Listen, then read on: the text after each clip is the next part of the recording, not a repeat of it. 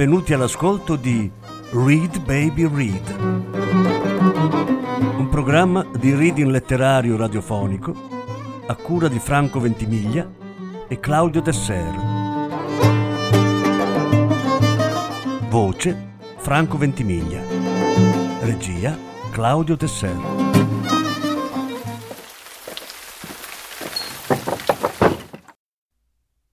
Ric Faye sono il guardiano del faro.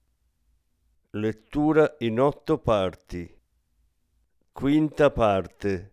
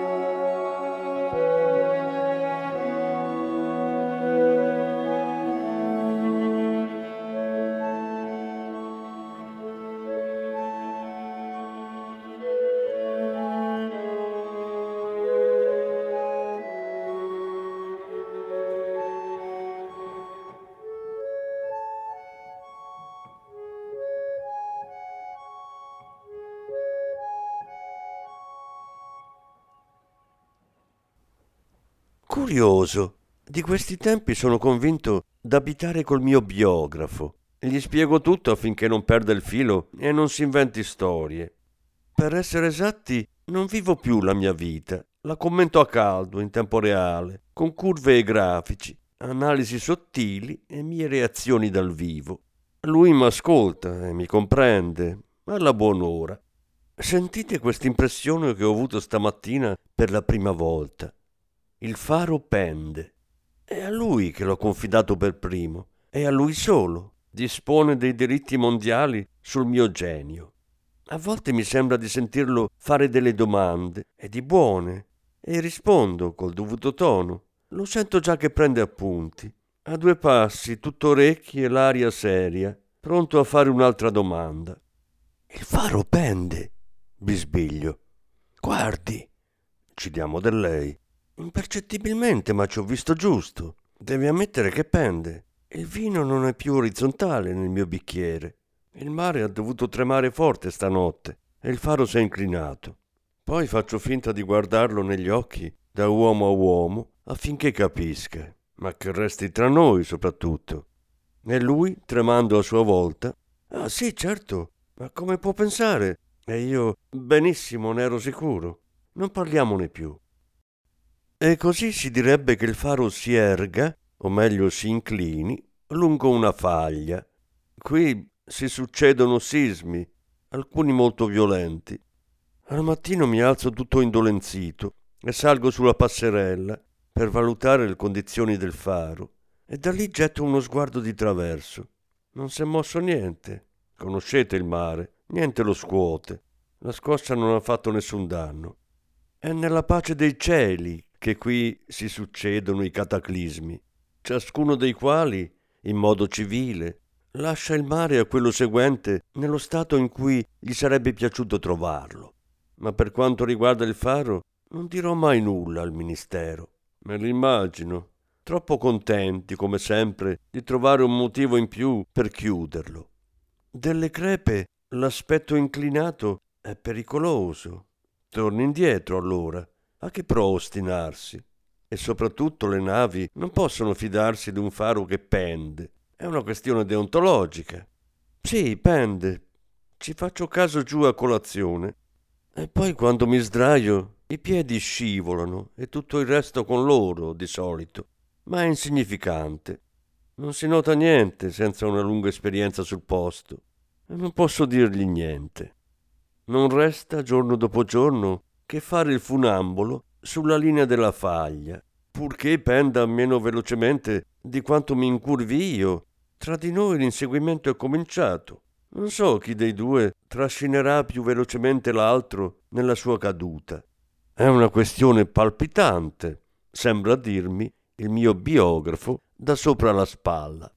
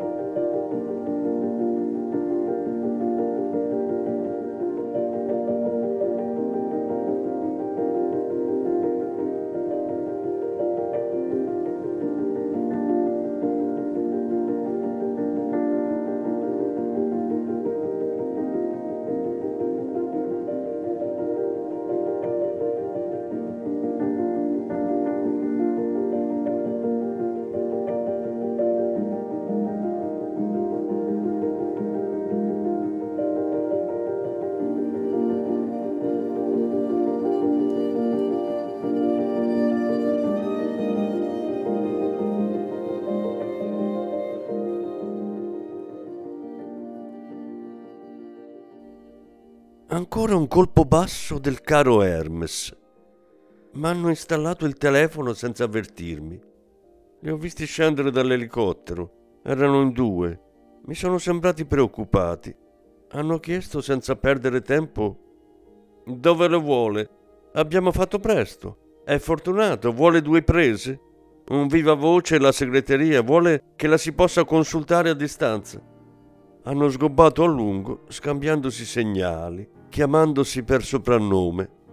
Sopra di loro l'elicottero grattugiava il cielo grigio. Non la finivano più e li osservavo a braccia conserte.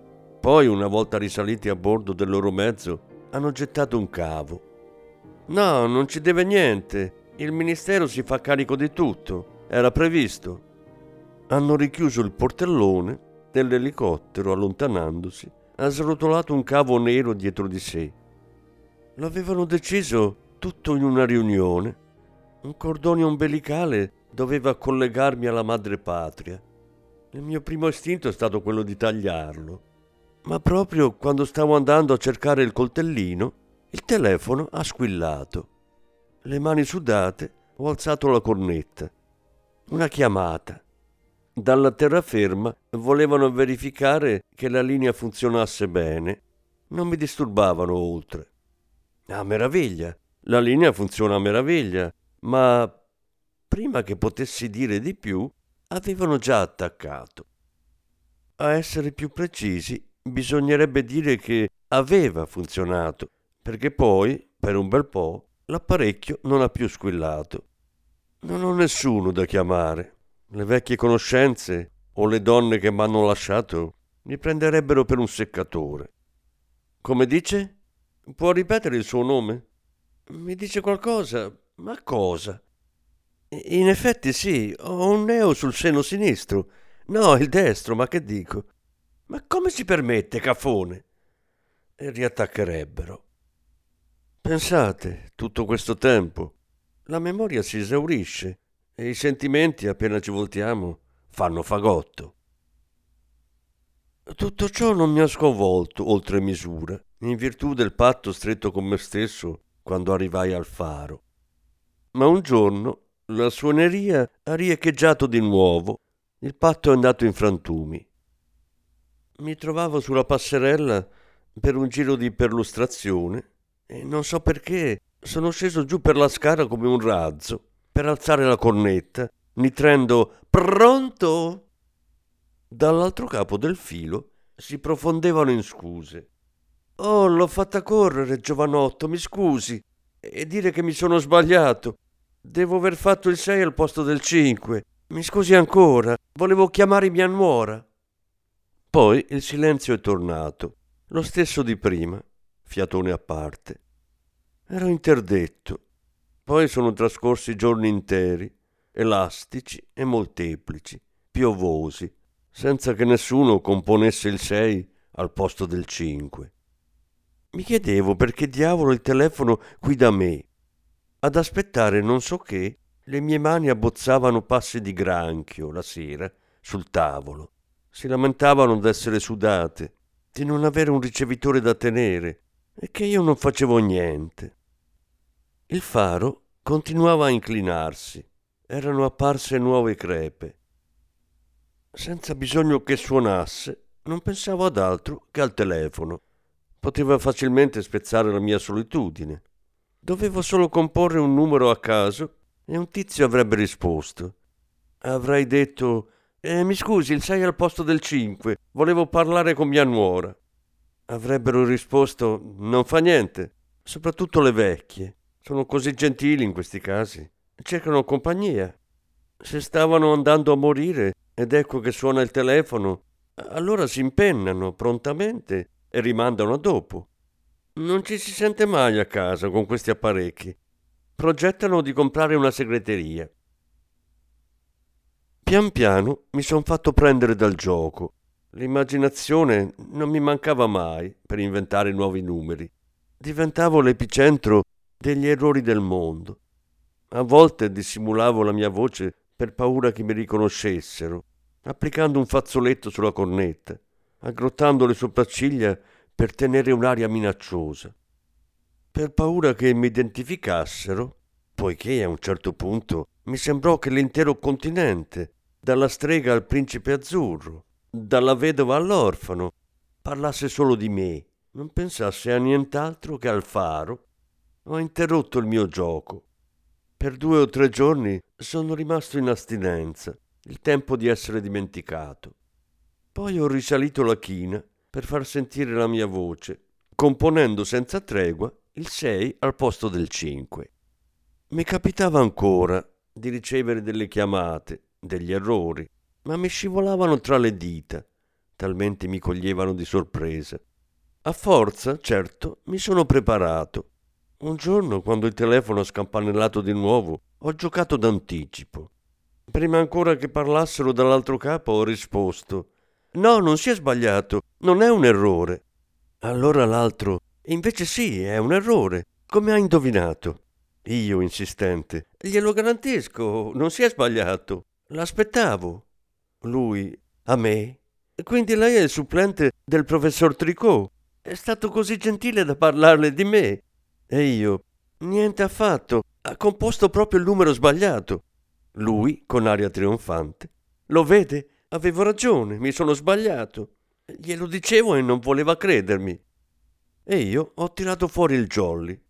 Perché, le ripeto, stavo aspettando un errore. Lui. Come poteva sapere che avrei sbagliato? Io, tenace. Lei o un altro per me fa lo stesso. Cerchi di capirmi. Lui. Allora come sa che il mio errore è quello giusto? Io, irritato. Senta, non ci sono errori buoni o cattivi. E lui. Quando torna il professor Tricot, io. Le sto dicendo che qui non c'è nessun professor Tricot, ha sbagliato numero. Lui. L'ammette finalmente alla buon'ora.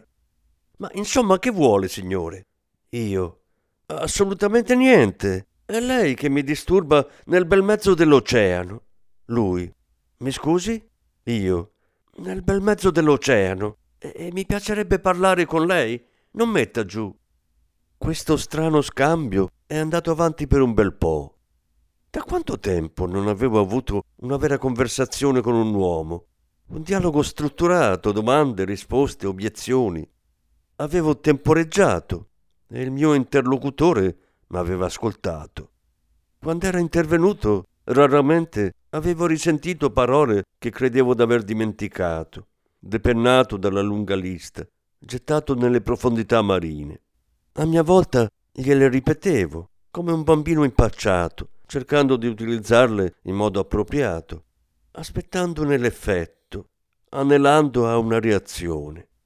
Ritrovavo il gusto delle parole che in passato avevo dovuto impiegare con le donne, per le donne o per spiriti eminenti.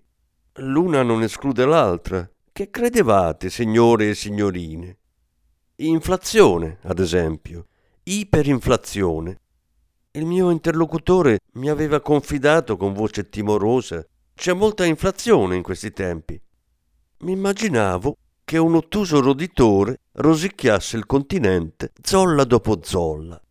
Molto tempo dopo questa conversazione dovevo ripetermi questa frase fissando l'orizzonte.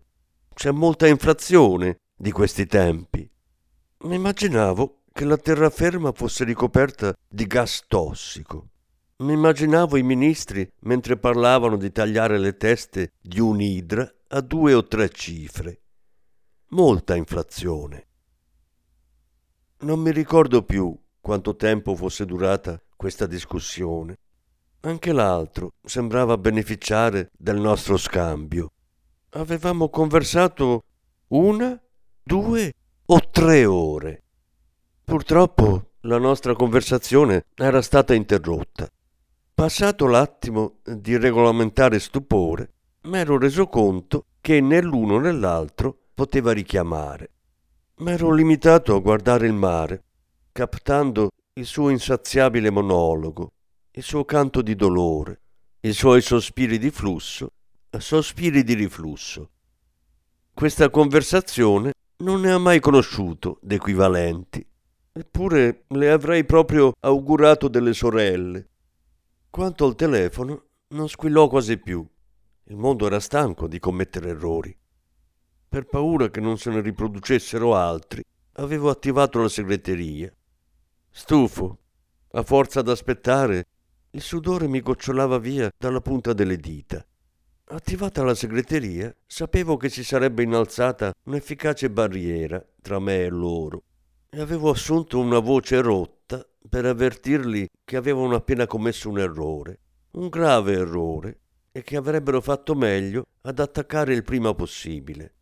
Periodicamente sentivo ancora la suoneria, poi la mia voce e l'immediato agganciare dall'altro capo.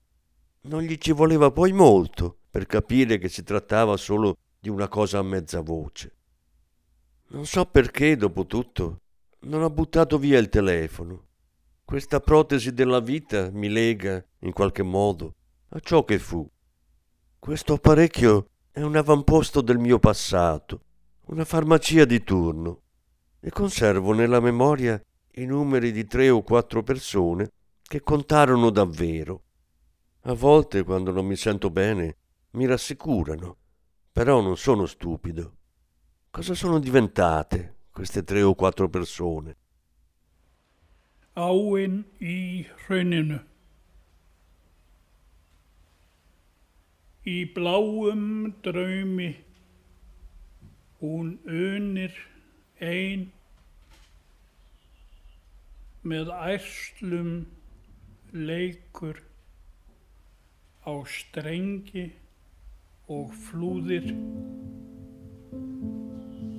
og glettin skvettir á gráan stein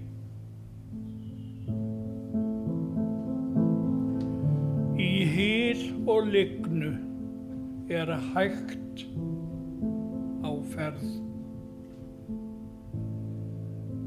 Með hæverskum þokka áinn niðar sí endur fætt og undra verð. La nuova carta nautica, annunciata da secoli, è arrivata stamattina. Sostituisce quella che suscitò l'ammirazione di tante generazioni, esemplare per la sua precisione. Qui niente, lì neanche, si capiva. La nuova carta, detta loro, è davvero rivoluzionaria. Pensate, in 625 anni molte cose sono successe tra gli uomini poco lusinghiere ma così numerose. I continenti che abbiamo spezzettato, incatenato con le frontiere, con oleodotti e gasdotti, sono ormai irriconoscibili. Quindi i mari ovviamente non li vediamo più con lo stesso occhio. Eppure aprendola sono sicuro di ritrovare le stesse correnti, gli stessi abissi e le coste baia per baia. La apro nel mio alloggio e ne cade una busta, un biglietto d'accompagnamento del Ministero. Abbiamo l'onore di inviarle la nuova carta nautica e le auguriamo una buona ricezione, con le nostre congratulazioni. Buona ricezione! la apro con impazienza sulla mia scrivania e lì, sorpresa delle sorprese, m'accorgo del disastro. Manca il faro per quanto possa cercare, stropicciarmi gli occhi, tornare in me, passare la testa sotto l'acqua, dirmi ma no, dirmi ma sì, gli altri fari sì, ma il tuo no. Manca soltanto lui all'appello.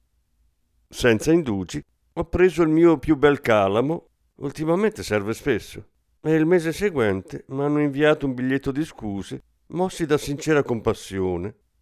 Le loro parole per tutto questo ne hanno di corti un malaugurato errore. Conosco bene il malaugurato a braccetto con il fortuito. S'è infilato durante la stampa della carta. Il faro che ha in custodia lei è stato omesso. Purtroppo non sono previste altre tirature. E comunque sia, poiché il suo faro è destinato a chiudere prossimamente, eh, capirà che... La preghiamo di capire che futuri lettori di questi rapporti, non capirete. Sparire da una carta non vi succede mai. Morire del vostro vissuto, tanto meno. Quando vi depenneranno dalla grande lista, quando una mano frettolosa archivierà la vostra pratica col parere della commissione inferno, paradiso o purgatorio, avrete esalato l'ultimo respiro. Non vi capiterà più di non essere osservati, non in modo così flagrante, voglio dire. Essere osservato, additato sulle carte nautiche da vecchi veterani, corsari o studenti d'oceanografia, era la mia consolazione segreta, il mio godimento, essere ripreso dai satelliti spia. Infrarossavano il mio corpo ancora caldo di letto, scannerizzavano i miei rapporti e magari, nelle capitali nemiche, si sa già da un bel pezzo se abbia un cancro, un'ulcera e dove. Quanto durerà ancora questa sarabanda? Almeno mi osservavano. Non per niente, ogni domenica, indossavo il mio completo e uscivo sulla passerella, perfettamente rasato, impomatato, improfumato. Allora ho inviato al continente la lamentela di un cane bastonato. Fate qualcosa. Ma il suo faro presto o tardi chiuderà. È solo questione di mesi, di millesimi di secondo, non si sa. La preghiamo di comprendere le nostre ragioni, dicono.